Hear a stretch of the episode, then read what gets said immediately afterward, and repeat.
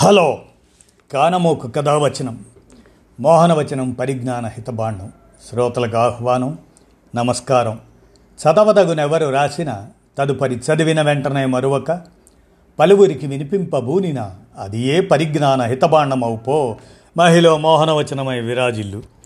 పరిజ్ఞాన హితబాండం లక్ష్యం ప్రతివారీ సమాచార హక్కు ఆస్ఫూర్తితోనే ఇప్పుడు. కేకేవిఎన్ చారిత్రక విశ్లేషణగా ఉద్యోగుల పెన్షన్ పరిణామం అనేటువంటి అంశాన్ని కానమోకు కథ వచ్చిన శ్రోతలకు మీ కానమోకు స్వరంలో ఇప్పుడు ఉద్యోగుల పెన్షన్ పరిణామం గురించినటువంటి కేకేవిఎన్ కేకేవి నాయుడు ఆయన వివరించినటువంటి చారిత్రక విశ్లేషణని ఇప్పుడు వినిపిస్తాను. వినండి. ప్రభుత్వ ఉద్యోగుల పెన్షన్ పరిణామ క్రమం ఎట్లా అంటే పద్దెనిమిది వందల ఎనభై తొమ్మిదిలో ప్రపంచంలో మొదటిసారిగా ప్రభుత్వ పింఛన్ విధానాన్ని అప్పటి జర్మనీ ఛాన్సలర్ ఒట్టోవాన్ బిస్మార్క్ ప్రవేశపెట్టారు. రెండవ ప్రపంచ యుద్ధం తర్వాత ప్రపంచంలోని దాదాపు అన్ని దేశాలు పింఛన్ విధానాన్ని అమలు చేశాయి. పంతొమ్మిది వందల ఇరవైలో అప్పటి బ్రిటిష్ ప్రభుత్వంలో ఉద్యోగులకు ఉన్న కంట్రిబ్యూటరీ ప్రావిడెంట్ ఫండ్కు బదులు ప్రత్యామ్నాయంగా డిఫైన్డ్ బెనిఫిట్ పెన్షన్ దేశంలో అమల్లోకి వచ్చింది. పంతొమ్మిది వందల యాభై ఏడులో కేంద్ర ప్రభుత్వ ఉద్యోగులు అందరికీ ఈ డిఫైన్డ్ బెనిఫిట్ పెన్షన్ తప్పనిసరి చేశారు. తరువాత అన్ని రాష్ట్ర ప్రభుత్వాలు ఈ డిఫైన్డ్ బెనిఫిట్ పెన్షన్ విధానాన్ని పాటించాయి. పంతొమ్మిది వందల ఎనభైలో దశాబ్దాల పోరాటాల తర్వాత మన ఆంధ్రప్రదేశ్లో AP revised pension rules nineteen ఎయిటీని G O MS number eighty eight ఇరవై ఆరు మూడు పంతొమ్మిది వందల ఎనభై ద్వారా వర్తింపజేశారు.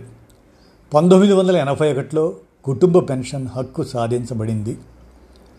పదిహేడు రెండు పంతొమ్మిది వందల ఎనభై రెండు D S Nakara versus the union of India కేసులో supreme court chief justice Shri Y V Chandrachud ఒక చారిత్రాత్మకమైనటువంటి తీర్పునిచ్చారు.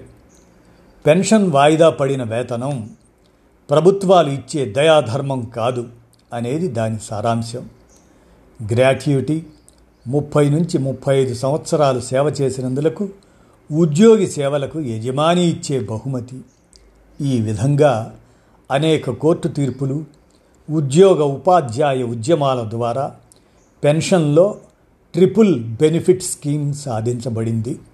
ట్రిపుల్ బెనిఫిట్ స్కీమ్ అంటే పెన్షన్ గ్రాట్యుటీ కమ్యుటేషన్. పంతొమ్మిది వందల యాభై ఏడు నాటి డిఫైన్డ్ బెనిఫిట్ పెన్షన్ నుంచి పంతొమ్మిది వందల ఎనభై రెండు నాటి ట్రిపుల్ బెనిఫిట్ స్కీమ్కు రావడానికి ఎన్నో పోరాటాలు చేయాల్సి వచ్చింది.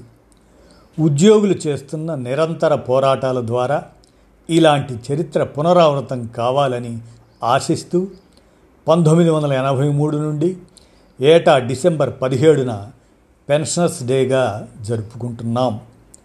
పెన్షన్కు భారతదేశంలో దగ్గర దగ్గరగా నూట అరవై ఏళ్ళ చరిత్ర ఉంది. రిటైర్మెంట్ అనంతరం జీవనం కోసం తమ రిటైర్డ్ ఉద్యోగులకు కొంత సొమ్ము అందజేయాలని ఆనాటి వలస ప్రభుత్వం నిర్ణయించింది. ఆ విధంగా భారత పెన్షన్ చట్టం ఎయిటీన్ సెవెంటీ వన్ ద్వారా ఈ వ్యవస్థ రూపుదిద్దుకుంది. ద్రవ్యోల్బణ ప్రభావాన్ని తటస్థీకరించేందుకు పెన్షన్ అప్పుడప్పుడు పెంచుతూ నాటి బ్రిటిష్ ప్రభుత్వం పరిహారం కల్పించేది. రిటైర్మెంట్ ప్రయోజనాలను ప్రభుత్వం అందజేస్తున్నప్పటికీ పంతొమ్మిది వందల ఇరవై రెండు జనవరి ఒకటి నుండి అమల్లోకి వచ్చిన ఫండమెంటల్ రూల్స్లో వాటిని పొందుపరచలేదు. రక్షణ మంత్రిత్వ శాఖలో ఆర్థిక సలహాదారుగా ఉన్న Shri D S Nakara Indian defence service audit and అకౌంట్స్లో ఒక ఆఫీసర్గా పంతొమ్మిది వందల డెబ్భై రెండులో రిటైర్ అయ్యారు. మిగతా పెన్షనర్లలాగే ఆయన కూడా పెన్షన్ పొందటంలో అనేక ఇబ్బందులను ఎదుర్కొన్నారు. అందువల్ల ఆయన సుప్రీంకోర్టులో ఒక పిటిషన్ ఫైల్ చేశారు. అప్పటి సుప్రీంకోర్టు ప్రధాన న్యాయమూర్తి శ్రీ యశ్వంతరావు చంద్రచూడ్ ఫిర్యాదుదారు ప్రభుత్వ వాదనలను విన్నారు. పెన్షన్ అన్నది బహుమతిగా లేదా పారితోషికంగా లేదా దయతో ఇచ్చే అదనపు ఫలితం కాదు అని అది సుదీర్ఘకాలం దేశానికి సేవలు అందించి రిటైర్ అయిన ప్రభుత్వ ఉద్యోగి హక్కు అని తమ తీర్పులో తేల్చి చెప్పారు. తన ఉద్యోగులు రిటైర్ అయిన తర్వాత ఒక శాంతియుత గౌరవప్రదమైన జీవనం గడిపేందుకు ప్రభుత్వం అవసరమైన చర్యలు తీసుకొని తీరాలి అని ఆ తీర్పులో పేర్కొన్నారు. ఈ చారిత్రాత్మక తీర్పు పంతొమ్మిది వందల ఎనభై రెండు డిసెంబర్ పదిహేడున వెలువడింది. ఆ కారణంగానే డిసెంబర్ పదిహేడున దేశమంతటా పెన్షనర్స్ డే పింఛనుదారుల దినోత్సవంగా పాటిస్తున్నారు. సుప్రీంకోర్టు ఇచ్చిన ఈ తీర్పు ప్రకారం పెన్షన్ను పెన్షనర్ హక్కుగా పరిగణించబడింది. అది పెన్షనర్ గౌరవప్రదమైన జీవనం గడిపేందుకు సరిపడనంతగా ఉండాలి. నకారా కేసులో సర్వోన్నత న్యాయస్థానం పరిశీలనల ప్రతిపదికగా ప్రాతిపదికగా ఐదవ కేంద్ర వేతన సంఘం పెన్షన్ అన్నది భిక్షగాళ్ళకు వేసే ధర్మం లాంటిది కాదు. వయోధిక పౌరులను వారి వయస్సుకు తగిన రీతిలో హుందాగా మర్యాదపూర్వకంగా పరిగణించాల్సిన అవసరం ఉంది. పెన్షన్ అన్నది వారి చట్టబద్ధమైన అన్యాక్రాంతానికి తగని న్యాయపరంగా అమలు పరచాల్సిన హక్కు. అది వారు చెమటోడ్చి సాధించుకున్నది. అందువల్ల ఉద్యోగుల జీతభత్యాలలాగే పెన్షన్ని కూడా నిర్ధారిస్తూ సవరిస్తూ మార్పులు చేర్పులు చేయాల్సి ఉంటుంది అని పేర్కొంది భారతదేశంలో. ఇటీవల చోటు చేసుకుంటున్న పెన్షన్ సంస్కరణలు పిఎఫ్ఆర్డిఏ పెన్షన్ ఫండ్ క్రమబద్ధీకరణ అభివృద్ధి సంస్థ ఆ బిల్లు ప్రపంచ బ్యాంకు పెన్షన్ నమూనాకు అనుగుణంగా రూపొందించబడ్డాయి. పెన్షన్ సంస్కరణలలో ప్రభుత్వానికి బాగా నచ్చినది ప్రస్తుతమున్న పెన్షన్ స్థానంలో కంట్రిబ్యూటరీ పెన్షన్ స్కీమ్ ప్రవేశపెట్టాలి అన్నది. ఈ పెన్షన్ స్కీమ్ అమలు జరుపుతున్న దేశాలలో Chile Sweden Poland Mexico Australia Hungary Kazakhstan వంటి దేశాలు ఉన్నాయి. భారత ప్రభుత్వం ప్రధానంగా చిలీ పెన్షన్ సంస్కరణ పథకం పట్ల మరింతగా ఆకర్షితురాలైంది. రెండు వేల నాలుగు జనవరి ఒకటి నుండి కేంద్ర ప్రభుత్వ సర్వీసుల్లో చేరే నూతన ఉద్యోగులకు పిఎఫ్ఆర్డిఏ బిల్లు ద్వారా నూతన పెన్షన్ పథకాన్ని ప్రవేశపెట్టారు. ఇది అమలులో ఉన్న కంట్రిబ్యూటరీయేతర డిఫైన్డ్ బెనిఫిట్ పథకానికి బదులు డిఫైన్డ్ కంట్రిబ్యూటరీ పెన్షన్ పథకాన్ని ప్రతిపాదిస్తుంది. దీని క్రమబద్ధీకరణ నిర్వహణ pension fund regulatory and development authority PFRDA చేస్తుంది. ప్రభుత్వ ఉద్యోగులు తమ మూల వేతనం డిఏపై పది శాతం చెల్లిస్తే అంతే మొత్తం ప్రభుత్వం జమ చేస్తుంది. బ్యాంకులలో రెండు వేల పది ఏప్రిల్ ఒకటిన లేదా ఆ తర్వాత చేరిన ఉద్యోగులు అధికారులకు ఈ స్కీమ్ వర్తింపజేయబడుతుంది. ఈ ఉద్యోగులకు వేరేగా మరెలాంటి ప్రావిడెంట్ ఫండ్ పిఎఫ్ లేదు. ఈ ఉద్యోగ వ్యతిరేక పెన్షన్ ఫండ్ బిల్లు పిఎఫ్ఆర్డిఏను పార్లమెంటులో ఆమోదం పొందటంతో ఈ విశేష హక్కును కేంద్ర ప్రభుత్వం లాక్కొన్నట్లయింది. ఈ కొత్త పెన్షన్ పథకంలో ఉన్నవారి పెన్షన్ మార్కెట్ ఒడిదుడుకులపై ఆధారపడి ఉంటుంది. ఆ విధంగా జీవన సంధ్యా సమయంలో వారి ఆదాయం అనిశ్చితంగా మారి కొత్త సమస్యలను సృష్టిస్తుంది. ఇది ప్రైవేట్ మదుపుదారుల షేర్ మార్కెట్ ప్రయోజనాలను కాపాడటానికే తప్ప ఉద్యోగుల భద్రతకు ఏమాత్రం సరిపడనిది. ఈ సిపిఎస్ పరిధిలో నేటికి పదహారు లక్షల నలభై వేల మంది కేంద్ర ప్రభుత్వ ఉద్యోగులు రాష్ట్ర ప్రభుత్వ ఉద్యోగులు దాదాపు ముప్పై లక్షల మంది ఉన్నట్లు తెలిసింది.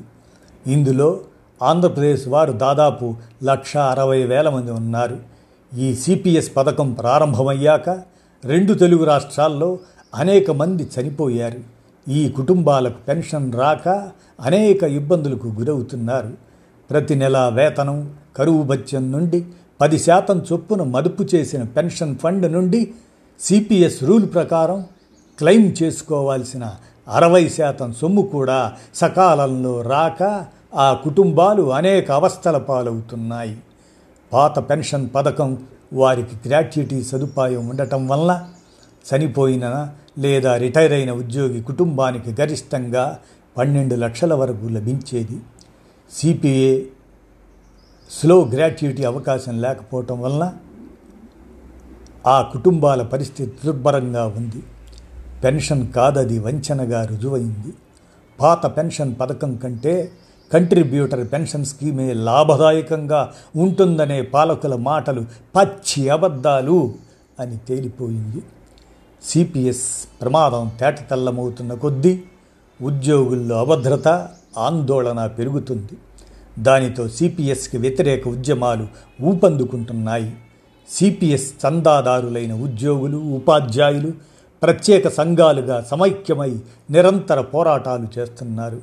అధికారంలోకి వచ్చిన ఏడు రోజుల్లో ఆంధ్రప్రదేశ్ రాష్ట్రంలో సిపిఎస్ రద్దు చేస్తామని చెప్పి అధికారంలోకి వచ్చి దాదాపు మూడు సంవత్సరాలైన కమిటీలతో రేపు మాపు అని కాలయాపన చేయడం కొత్త కొత్త రూట్ మ్యాప్లను ప్రకటించడం జరిగి నేడు మన రాష్ట్ర ప్రభుత్వం అదే ఆంధ్రప్రదేశ్ మరో మోసానికి మనల్ని గురి చేసేలా సిపిఎస్కు బదులుగా గ్యారంటీ పెన్షన్ స్కీమ్ అనే పేరు మార్చి ఏమార్చాలనుకుంటుంది ఆ దిశగా మంత్రుల కమిటీని వేసి ఉద్యోగ సంఘ నాయకులను సమావేశపరిచి ఒప్పించాలనుకోవటం ఖచ్చితంగా సిపిఎస్ ఉద్యోగులను మోసం చేయడానికి అని అర్థమవుతుంది. సిపిఎస్ను రద్దు చేసి పాత పెన్షన్ పథకాన్ని అనుమతించకుండా గ్రాట్యుటీ ఫ్యామిలీ పెన్షన్ వరకే అంగీకరించటం వలన ఫలితం ఉండదు. తద్వారా ఉద్యోగుల ఉద్యమాలు శాంతిస్తాయని పాలకులు భావిస్తే అది వారి భ్రమ. రెండేళ్ళ నుండి సిపిఎస్పై పోరాటాలు దేశవ్యాప్తంగా వెల్లువెత్తుతున్నాయి.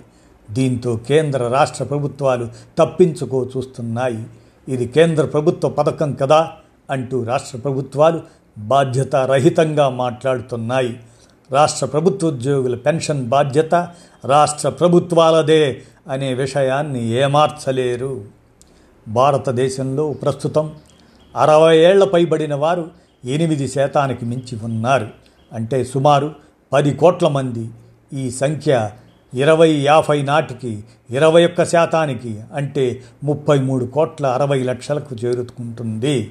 మన దేశంలోని అరవై ఏళ్ళు పైబడిన వృద్ధులందరికీ వారు వీధుల్లో తిరుగుతూ కూరగాయలు పండ్లు అమ్ముకునేవారు కావచ్చు లేదా ఇళ్ళల్లో పనిచేసే ఇంటి పని వారలు కావచ్చు ప్రతి ఒక్కరికి సామాజిక భద్రత జీవిత సంధ్యా సమయంలో వారందరికీ ఒక భరోసాగా పెన్షన్ సాధించాల్సి ఉంటుంది. వారంతా వయసులో ఉన్నంతకాలం శ్రమిస్తూ దేశ ఆర్థిక వ్యవస్థకు ప్రత్యక్షంగానో పరోక్షంగానో తోడ్పడిన వారే.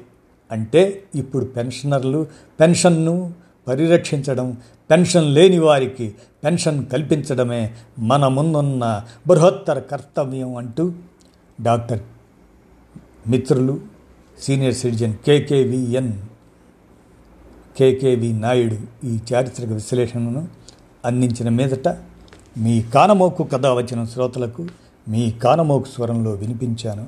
విన్నారు కదా ఉద్యోగుల పెన్షన్ పరిణామం దాని గురించినటువంటి అంశం. ధన్యవాదాలు.